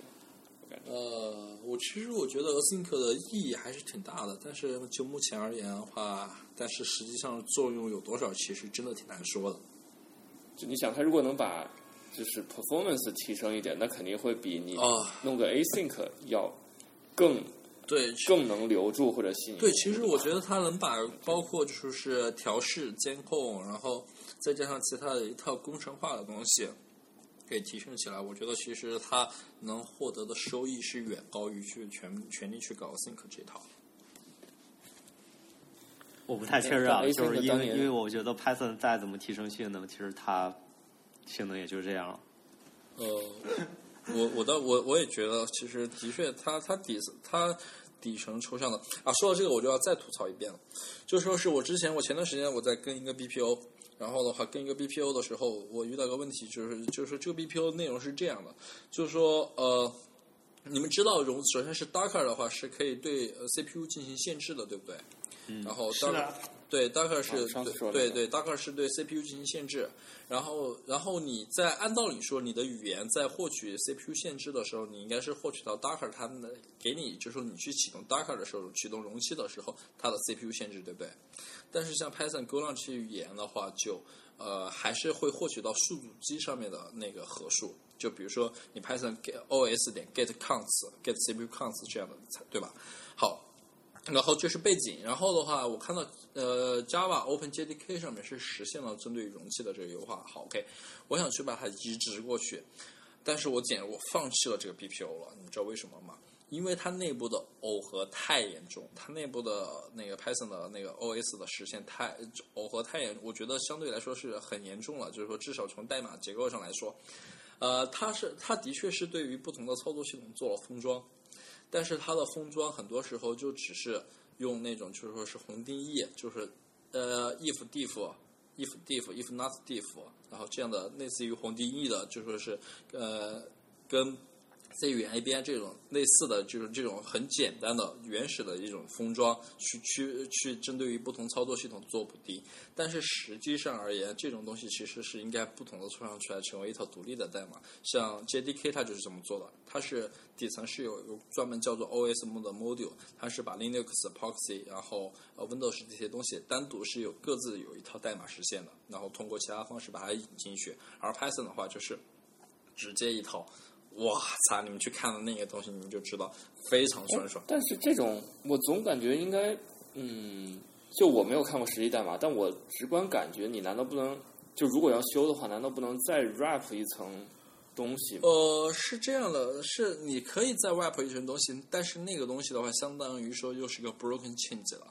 对于 Python 来讲，对于它，嗯，为什么是 broken change 呢？就是你如果只它只改变你你你的那个程序是在 Docker 里跑的时候的行为，呃，是是因为是是因为是这样，你在 Docker 里跑的时候，其实你呃又会去关联到其他，去获取到其他模块的信息，就是说你需要去改其他模块的信息，因为是因为是这样，你单纯的去获取 Docker 的信息，它你看着它是一个函数，但是实际上它的代码量可能就说是几百行这样一个东西，几百行的这样的东西，你要再把它插进去，然后怎么插，插到哪个地方，这个地方的话。不管是对它的代码结构，还是对它现在的已经有的可读性的一个破坏来讲，其实都是一个 broken 情节了。嗯，行。哎我可能没有看过代码，所以我不是很了解。我问个问题，这个是它之所以现在这个现象，是因为 Docker 把这个 system call 转发到了宿主机，对吧？哦，是这样，因为你那个其实，因为它默认你 get CPU 的话，它是那个就是说是你 C group 的话，你 C group 它是有另外一套的信息去记录你获取，因为你当然哦其实呃本质上是基于 C group 来做的，然后你本质上基于 C group 来做，你针对于 C group 下面的一些进程的话，你要去获取信息是你是有另外一套机制的，而不是跟现在我直接说，比如说我去 SYS 那个 PROC 下面，PROC 直接下面去 info 去 cat 一下就可以获得到对应的信息，这是不太可能的。OK，对，因为因为其实因为像那个，呃，像最后实现出来一版的话，差不多是有五六百行代码。然后这个东西的话，因为它是涉及到前前后后的，可能你又要涉及到中间的一部分，对于 OS 这一部分的读，对于其他的东西，你这个时候单纯你从代码结构上来讲，你直接把它插在一个大文件里面，我觉得可能不是太合适的。那么你可能说。按照不同的系统的封装，不同的把它抽象出来。因为像你这个的话是专注于针对于 Linux 下面的东西，你把它抽抽象封装，部分能复用的复用，这样出来是一个很好的。但是你现在就是说直接在一个大的一个文件上面来去改，我觉得可能就说是一个非常恶心的事情。我觉得这种就是只能说你弄一个第三，就是弄一个第三方库来解决了。呃，对我我 目前想，对我目前想的也是也是这样的，所以说我觉得的话，可能对于它的历史的代码还有一些很多东西来讲的话，它的设计来讲，可能嗯呃，相对于其他语言的设计来讲，可能并不是一个非常优雅或者是非常合适的。from from Docker OS import，可以，可以。可以搞一个这样的第三方库吗？呃，对，可以搞一个。其实 Python 有第三有有一些类似于这样的第三方库，但是的话，呃，很多时候也是因为各种原因吧，然后都没有太流行起来。行，我觉得我们其实可以进入下一个环节了，已经聊了一个多小时了。对对对，我觉得我觉得也是，我们可以来聊一聊。然后的话，其实这这个都第三个环节的话，也是今天非常重要的一个环节啊，就是说，大家我们刚才前面不是聊到一些坑对吧？然后我们聊了自己对于一些各种各样语言第三方库的东西，其实很多人可能还关心一个东西的话，就是说，呃，我大家在生产环境上面，在工作中怎么样去做一些疑难问题上的排查？你平时会有什么样的小技巧，或者说你会使用什么样的小工具之类的？我先说吧。呃，log，你说吧，你先，那我先说吧。嗯，那个有个库嘛叫 PySpy，我觉得这个库已经拯救了我无数次了。叫什么？是那个可以远程连上去的那个吗？嗯、不是不是远程吧，是本机 PySpy，Py 杠 Spy。拍杠 spy SPY 吗？？P PY 杠 SPY，哎，这个库你们没有用过？啊，哦我知道，我看到了，我找到了。我没用过。非常非常好用，就是这个库，就是你挑一个命令 pyspy 杠 pid，然后输上你 Python 的 pid，它能把当前你这个 Python 进程里面线程正在运行什么，给你用一个 top 展示出来，就是运行时间最长的。哦，居然还是用 Rust 写的呀？对，但它它就是能展示到哦每一行代码，就是比如说你的你的代码现在卡住了，有个死锁，然后你用 pyspy 敲一下，它立马能显示出来你的程序现在卡在哪一行。啊，有这个很好，这个很棒对，然后你解决死锁的话，这个基本上很快的。然后第二个是性能问题，假如说你的代码就运行很慢，但是你觉得它没问题啊，你觉得代码都写得很好，然后你跑起来用 PySpy 看一下，你就知道哪一个函数占用的时间最长。我们之前有一个地方用到那个 Matplot，它画图的时间特别长，但是我们不知道，然后用这个看，发现那个画图占的时间特别长，我们就可以专门优化这一部分。啊，对这个非常这个好非。常棒，记下记下。它它特别好的一个地方就是它不用重启你的进程，你知道吗？就是在生产环境，你的程序正在跑，对对对，你直接它有个 while 嘛，你把 while 下载下来装上去，然后但是它要用 sudo，然后你看一下就可以了。基本上就环境来说没有什么限制，就用起来特别快。哦，而而且它还支持一个支持一个火焰图，就是你可以把它 dump 出来一个火焰图，然后你看那个程序的调用站是什么，哪一个程序运行的时间最长。哎，这个和我看这个原原理，我没看原理啊，我看它的模式和我上期说的那个 PyFlame 有点像，就是你可以 attach 到那个进程，所以它也是走的 ptrace 吗？还是啊、具体接口这个我要啊承认我没有看，我没有看它的原理，我只是用了一下，它应该是 dump 内存采样。啊？我看到了，我看到了，对，它是通过这个呃 process 如果 readway 对，如果你对这个呃，如果对原理有兴趣的话，你可以看一下那个 RB spy。这个是那个你你们认识那个 Julian Evans 吗？啊，哦知道。知道，对对对，就是他一开始写的那个 Ruby Spy，他的博客里面有几篇开发 Ruby Spy 的呃那个那个分享，然后看一下那个应该就明白原理。然后 Python 这个是抄的他们这个这个东西，哦对，我觉得哦，我觉得这个库很很有帮助啊，对，这个已经救过我无数次了，学习学习了学习了。用起来也很方便，它用一个 top 展示出来。对，我觉得，我觉得，我觉得很棒。我觉得这个锅，我觉得信涛推荐这个锅非常棒，对吧？是的，是的，我之前我发现我之前还 star 了，但是我一直还没机会用。我我还没识大吧，我之前还不知道这个库，但是看起来很棒。不过突然是说这说起来有点搞笑，Python 一个非常好用的呃调试工具是用那个 Rust 写的。这个这个没啥吧，这个 还好吧。突然就是想黑一下。行，OK，对来，，但是说到这个，就是系统中如果做一些限制，比如说它不让你在生产环境安装一些东西，或者说它禁用了一些系统调用，那这个工具，嗯，我碰到过没法没法安装上没法用的情况，这个就很蛋疼。呃，不过这个可能和和运维就说是和团队沟通一下，其实也应该还好吧。嗯，啊，其实对我其实又想起，就是张老师每次说的，说就是你要是能有一个内置的是，就内置的调试工具也这么好就好了。呃，对，之对，之前张张张昌老师说，他其实现在是有意向去做一个这方面的 PP。他在做呃，吗？他有意向，但是我具体没有去问他的一个进度或者说是一个 schedule 是怎么样的。但是之前他是有意向去做这样一个东西，而且就是相比于 JVM 来说的话，Python 这一块儿的确还是对，差太多。了。对。哎，OK，对我，结然后束了然后的话，你看，新涛，那你工具推荐了，那你有什么就是说技巧或者是方法论之类的东西吗？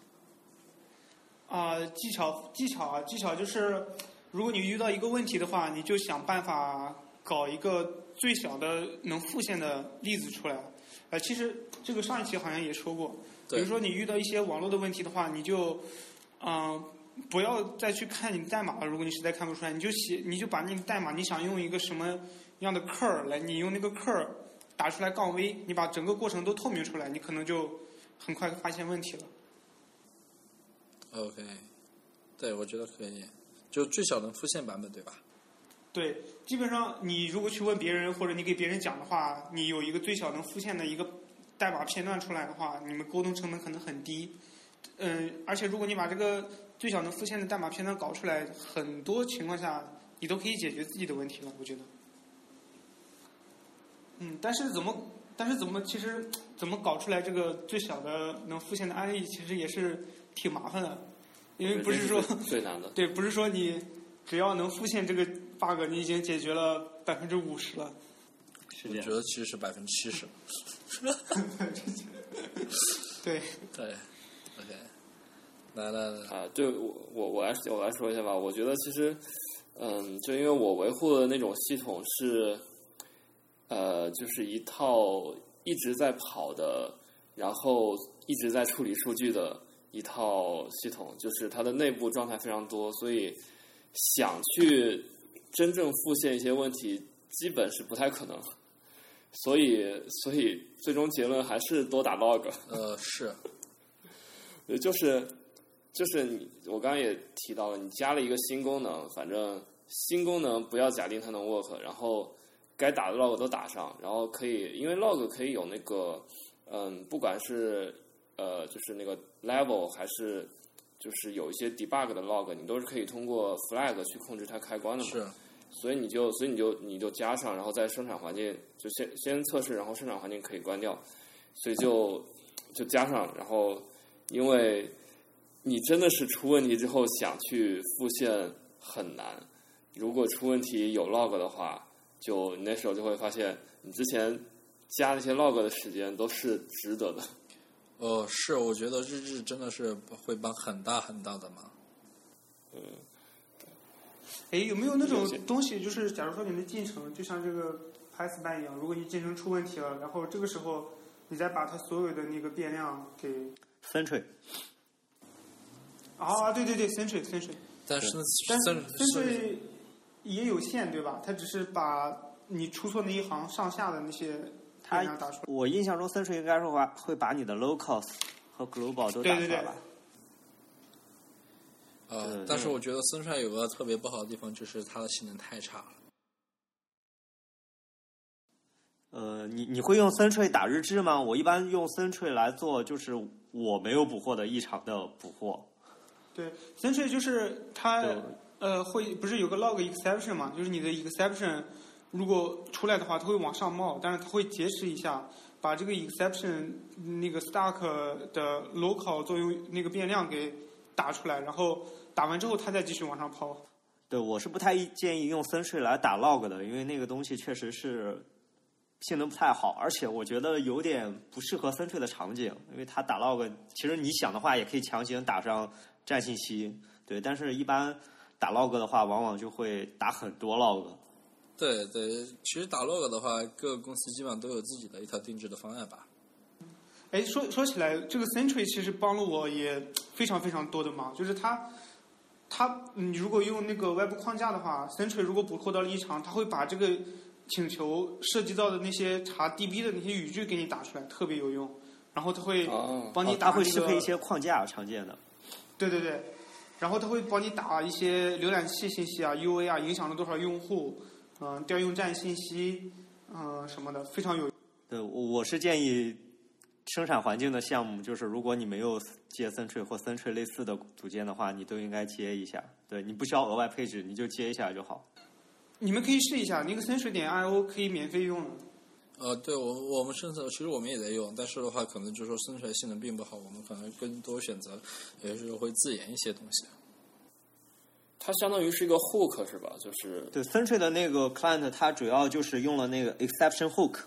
对，你哦，我用过那个、你只要接入之后，它就会，你你自己没有 catch exception 的话，它就会来帮你 catch。对，然后它把这个对对那个 exception 和站信息一起发到自己的 server 端。呃，那个原理我大概知道了。对，对，哎，但是有，但是我们其实之前内部维护了一个嘛，但是大家用的人太多了，就很多项目疯狂的向 Sentry 发发消息，会有这个问题，就是多了之后，Sentry 本身的性能就会很差。对但然后那个项目他们可能已经不维护了或者什么，但是他们不管，他们也不下线，导就导致很多就疯狂的往 Sentry 上面发，然这后那这一段需要个剪掉吗？好像是泄露了什么行业机密。这个又不是不是什么机密吧还？好吧，嗯，内部的内部的 Sentry 还有一个问题吧，就是其实你想接的话，我建议是要定期维护的，不然你那里边堆的异常会越来越多。特别是你做这种大型系统，connection error 啊，timeout 可能是无法避免的。对，然后这些会越积越多，然后你最后看到最后，你可能看不下去了，所以还是要定期维护的。对，啊、行，好好好，我们先不不要把环节变成生出来吐槽大会，然后我们刚才都我们都可以改天来做做一些就常见的这些系各种系统的一些基础组件的吐槽。然后来 Mac 九 M 你继续。到呃，log，对对你说的对我 log，我我，嗯、我好像就嗯、我暂时先说这些吧，你们你们可以再。我补充一个吧，就是 PDB，对，就各种 debugger，反正你找一个吧。对，就是这个我我的一般就是什么场景会用呢？就是我的 log 没有足够信息，然后我去追的时候，我基本上可以已经定位到不是我的问题，是我依赖的的某些问某些库的问题。对，这个时候其实再去比如说打 log 或者是加些 print，其实不是不可以，但是你就相当于是你要改你改你依赖的代码，fork 一份也好，或者说自己先把它搞出来，然后再去修改，或者直接比较麻烦。改那个 site packages 里面的代码。对对，所以所以说很多情况下我会选择就是我能复现，那我就直接追进去就好，看一下到底是什么问题。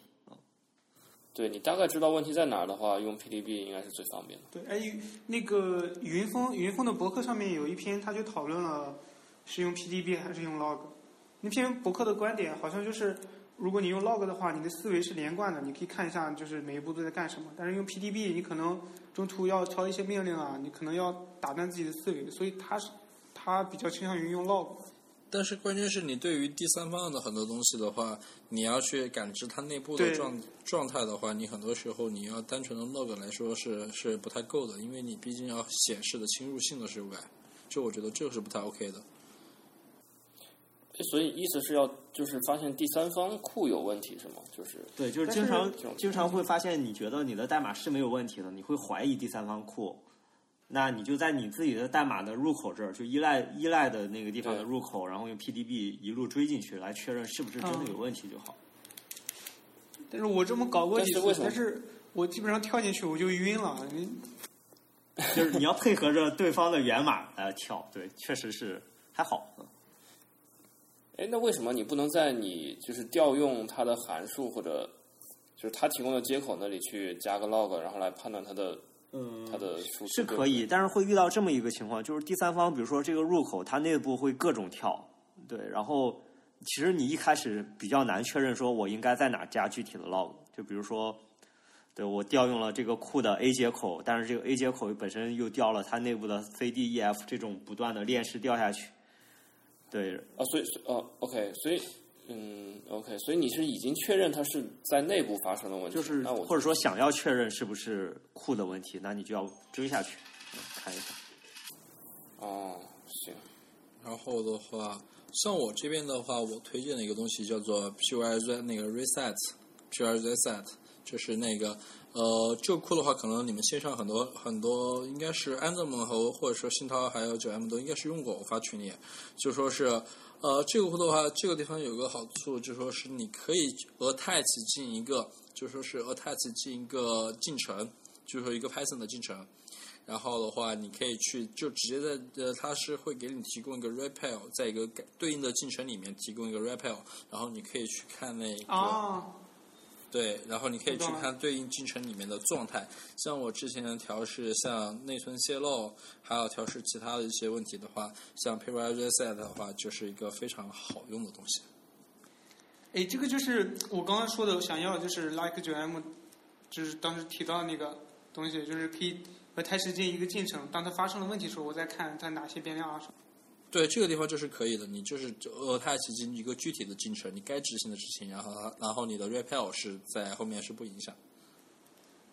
对，然后应该也可以，呃，就是看我要我的目标进程的当时的 GC 的情况吧。呃，对，可以是没有，就是你是已经是呃呃 attach 进了一个，就是说是你正在运行的进进程，然后它会给你提供一个 repel 或者一个 GUI，然后你自己该干什么干什么。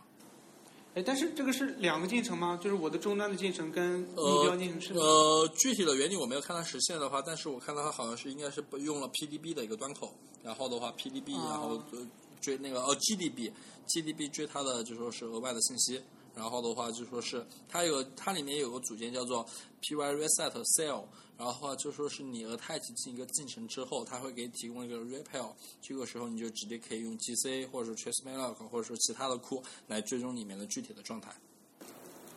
这个 rep repel 是什么？I 就是 E 哦哦哦，REPL 我知道，我知道，我知道。对 REPL，、OK 对，然后的话，这个地方我觉得这个在线上调试一些疑难问题的还是挺挺有用的。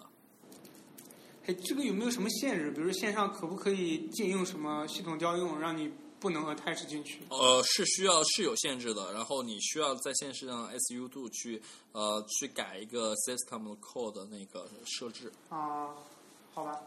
因为毕竟你 GDB 的东西你要 attach 进一一个进程还是一个高危操作，但是这个高危操作带来的收益有些时候还是挺大的。我发现确实有很多这种第三第三方调试工具啊。对，但是 Python 官方就没有啊。对，感觉他们只要对吧，选一个然后呃 来集成一下。呃，对，然后的话，对于调试技巧和方法论的话，你们有什么有什么推荐的没有？我觉得一个，我我觉得有点搞笑，但是但是，就我想说，就是很多时候一个 bug 调不出来，然后就休息一下，然后再重新读一遍代码，出去抽这个多睡觉，都睡觉真的很有用。出去抽支烟再来，对吧？要好好看一遍代码。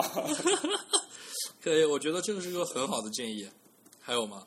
对，就百，我觉得百分之九十的代码应该都是很傻的，然后只有百分之十是那种真的需要就花很大力气去调。呃，我觉得是小黄鸭调试法，小黄鸭调试法还行。哎，你们知道小黄鸭调试法吗？知道啊，可以，我就讲一下吧，讲一下吧。我觉得小黄鸭调试法还行。我说你们讲一下吧，万一听众有哎，来来，谁谁来讲一下小黄鸭调试法吧？啊，其实其实那个就是说，你拿一个那个小黄鸭，就是呃，有些人洗澡的时候会用的这种小鸭子嘛，然后你把它放到你的面前，跟他说一下你这段代码的逻辑是怎么样，然后你就把它当成一个听众，然后你讲一遍，然后有时候就发现你自己的问题在哪里了。对，我觉得是是很有意义。对我我也我也我也觉得就说是是一个很棒的方法。来，然后的话，还有其他的人要来聊聊一聊关于调试的一些技巧和方法论之类的东西。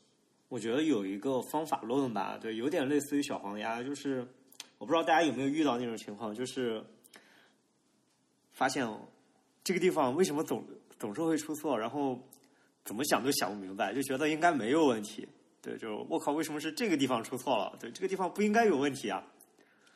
对，然后但是这个事情其实会很影响你本身的情绪，就是你你觉得这个地方完全没有问题，而且怎么看都不会有问题，但是就是在这个地方有问题，又搞了很久搞不出来，对，会很影响情绪。但是其实我会觉得这个是一个好的现象啊，就是相比于什么呢？相比于你根本复现不出来。啊，对，就遇到那那种是因为你有更糟糕的经历。对对因为就遇到那种过一段时间就在线上出现一次，过一段时间就出现一次，你根本不知道它为什么会出现。对，就是这个地方总出错，而且其实会接着爆发第二个，就是如果不从焦躁方面考虑的话，就是第二个有意义的思路，就是其实这个地方就是不符合逻辑的，你就去找这个地方所有相关的向上再去重新找，一定会找到不符合逻辑的地方。是的，是的，我很同意这个。对。嗯，但很多时候就是你需要有一种平静的情绪，去真的静下心看每一行你写的代码，对，就才能发现问题。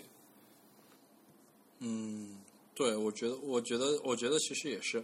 其实我觉得方法论一个东西的话，其实我觉得就说是我，我其实思想其实是一样的。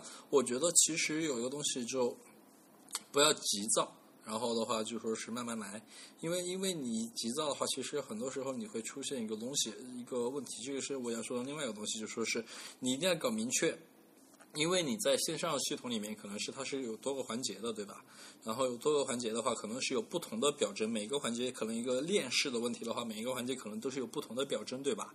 然后的话，你一急躁，你可能把把一个果当做一个因，把一个因当做一个果，因果关系关系搞混了。然后的话，这就会完全的就说是让你后续的排查的思路给就说是呃迷惑了。所以说，我觉得的话，就是静下心来，搞清楚你前面的一个因果关系，就说是什么是因，什么是果，哪一个现象是因，哪个现象是果。然后最后的话，你可以形成一个因果关系链，就是从前到后一套串起来，你大概就知道有些东西该怎么样去解决或其他的。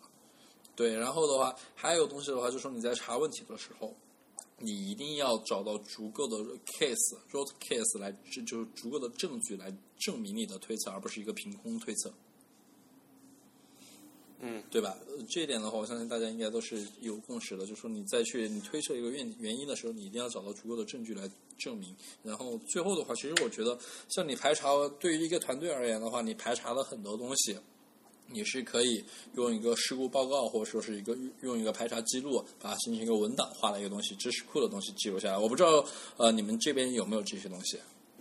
这个应该我没有有的。GitHub issue 嘛，哎，你你们有看过那个？我只是用 bug。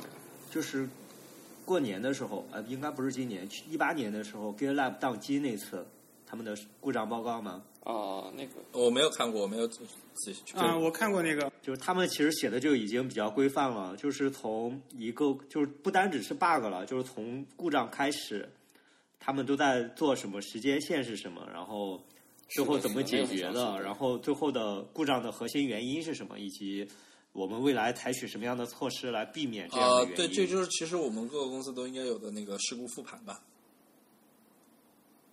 对，其实我觉得这种东西的话，如果是像听众朋友们，如果自己有条件或者是有意愿的话，你平时在线上或者说是工作中查的这些问题，其实可以形成一个文档化、一个文档化的一个记录。这样的话，不管说是对于团队还是对于你个人发展而言，都是非常有帮助。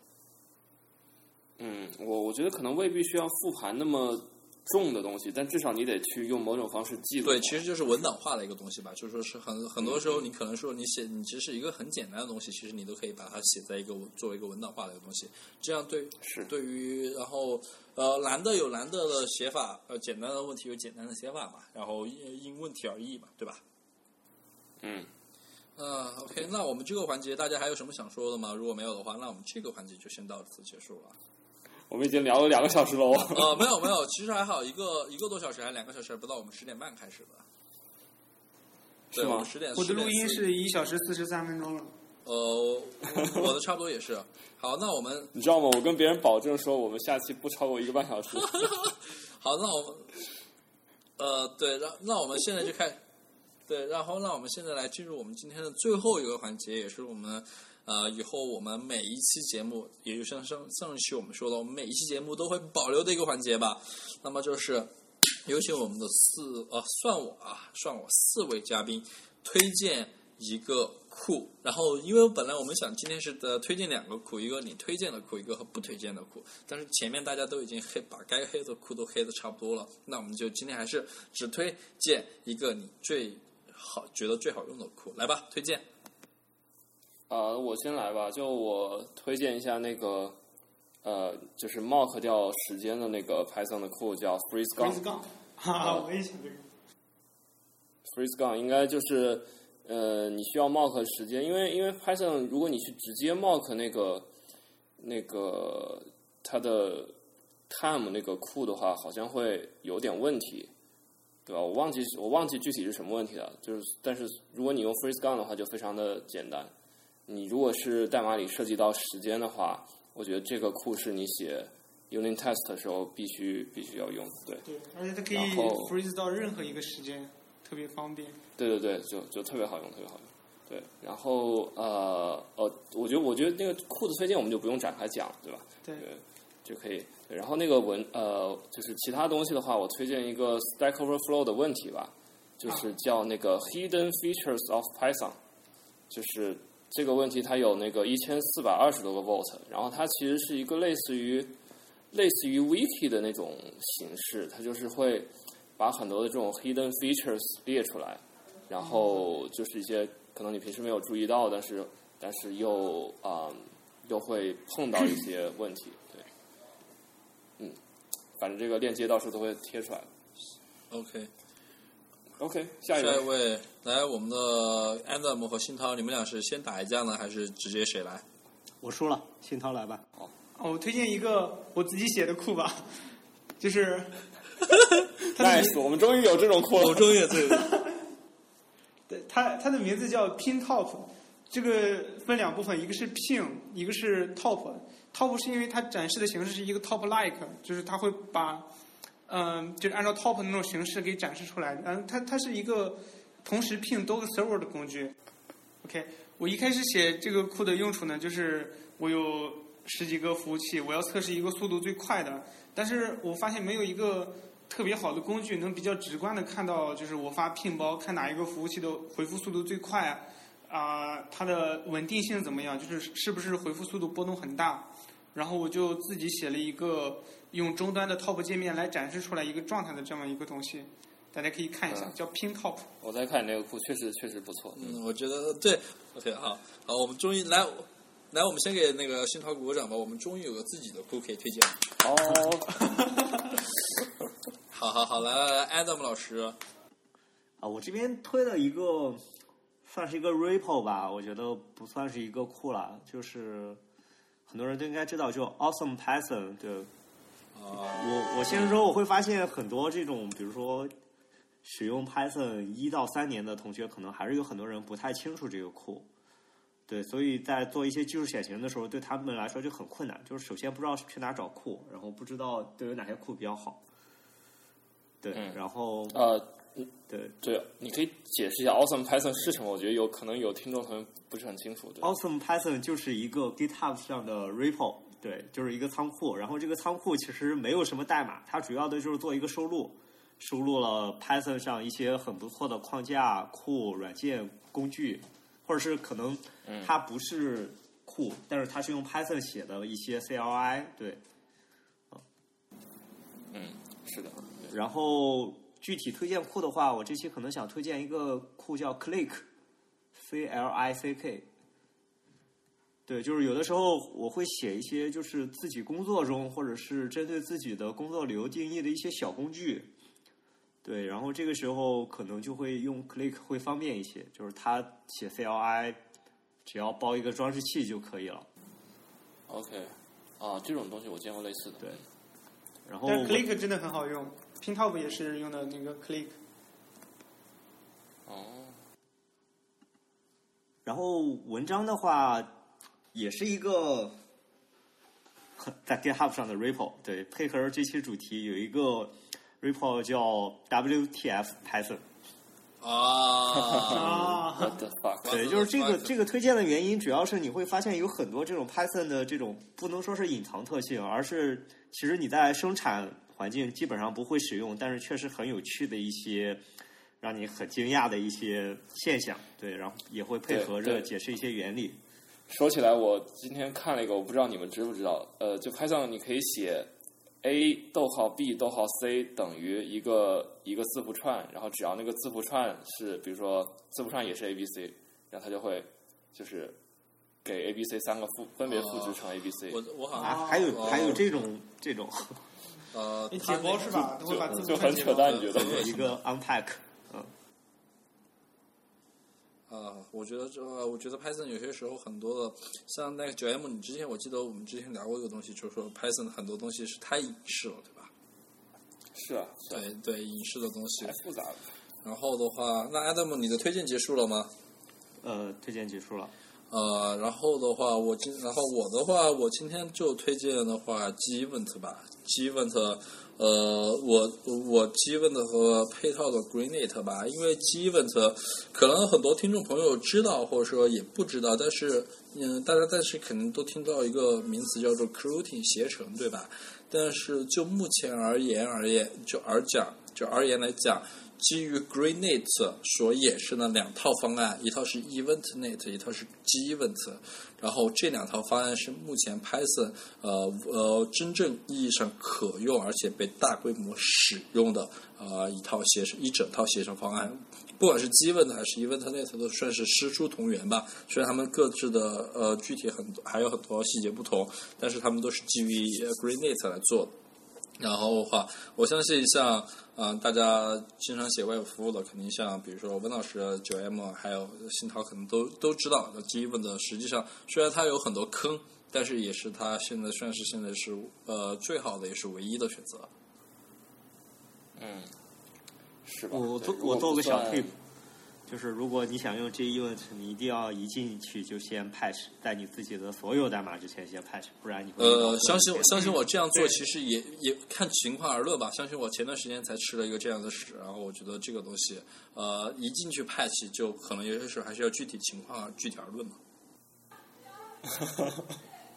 好，哎，我我能不能我能不能补充一个推荐？就是，呃，咱们刚刚说那个调试调试的时候，我又想起来最近特别火的一个库叫 PySnooper。打印执行过程的那个是吧？呃，它是对它它的那个 description 叫 never use print for debugging again，就是说，呃，你用一个装饰器装饰你的函数，然后它会把这个函数里面的变量的创建跟变化都给哦，这个相当于是我想做的那个的一部分。对对对它对，我看到这个我就想起来你之前说的那个，嗯，达不到我那种，因为一个函数其实，对吧，稍微简单一点，对。呃，当然，当然算是也对，这这个概念我是很喜欢的，对。嗯，对，然后的话，然后像不虽然 Gevent 的坑的确很多，比如说它跟 multiprocessing 这些有冲突，但是的话，目前而言，它对于我们讲算是唯一也是最好的选择。然后的话，文章的话，我推荐，然后呃，Next.jm 你最不想听到的那个名字 David Brazley，嗯，对，二。你可你不你知不知道我下周要去拍抗，然后我报名了他的那个 tutorial，哦，可以，他的 tutorial 是讲函数式编程，然后我那个是我报名了。助理活着。然后 David 那个 Brazily 的话，在那个 PyCon 二零零九，他做了一个很经典的演讲，是关于携程方面的，叫做呃 A Curious Course on Coroutine and Con 那个 Concurrency。然后就说是他在这个上面非常硬核的带着你，他当时应该还是二零零九年的时候，应该是 Python 三刚刚出来，但是 Python 二应该是二点五。二点六时期的时候，呃，也就是说没有 yield from 没有 async 和 wait 的情况下，它带着你如何现场用 yield 去实现一个呃携程，也就是说是其实这一部分是事件驱动的，包括一个事件驱动，一个事件事件驱动循环，然后这一部分某种意义上来讲，可以说是一个 Tornado 的一个核心部分，然后所以说是它非常硬核的带着你去实现一整套东西，所以这个都上次 Adam 是不是推哎，荐这个好像我上次推荐哎，过呀，这个很好。是推荐过这个吗？对是上次推荐的好像是 PyCon 二零一五的是吧？你是 PyCon PyCon 二零是你是 PyCon 的那次，就是他手写教大家如何用 yield 实现携程以及 IO loop 的调度吗？呃，对，二零零九年的时候。啊，为什么是一五年的？我看他，我当时说一五年，是因为我又去他个人的 talk 页面看了一下。我我这边看到是好吧，那那中枪了，那中枪呃中枪的话，那今天我就不推荐文章了吧。然后的话，但没事没事。对，但是这一篇的话 是也是非常非常推荐的，然后大家也呃可以有兴趣可以去先可以去看一看。然后的话，然后然后的话，那我们今天的主要内容就差不多。我呃我看一下，哦、不是不是，你上一次推荐的是另外一个。是 Python 那个那个 Python con 那个 Python concurrency 那个 from the ground up，嗯，对，是题目是不太，好像是内容好像是有一些太呃区别的。OK，好，然后那我们今天的话，然后我们今天就差不多就是这样。然后的话，最后的话，我们要不要来一个？呃，算了，我们就不来什么了。来，大家就说是你们看一下有没有对还有什么对听众朋友想说的，或者说是一些小 tip，或者说是其他的。然后我们说两句，然后我们今天的节目就 ending。呃，就是我其实是想和各位听众抱歉，我们录的真的有点长，但是呃，希望大家还是能能学到不少东西吧。对，至少我是学到了不少。呃，我也我天天都在学习，天天向我们另外三位搭档同学学习。然后来，那 Adam 老师还有新涛，啊、我我也跟大家学到很多东西，嗯、希望大家也能学到东西吧。如果我们录制的过程中有什么错误，欢迎指出来，因为大家都水平有限嘛。然后 Adam 老师呢？觉得没什么吧，就总结一下，我们未来争取能把时间控在啊，你不要立，flag 了，不要立 flag 了，我觉得这是个超大的。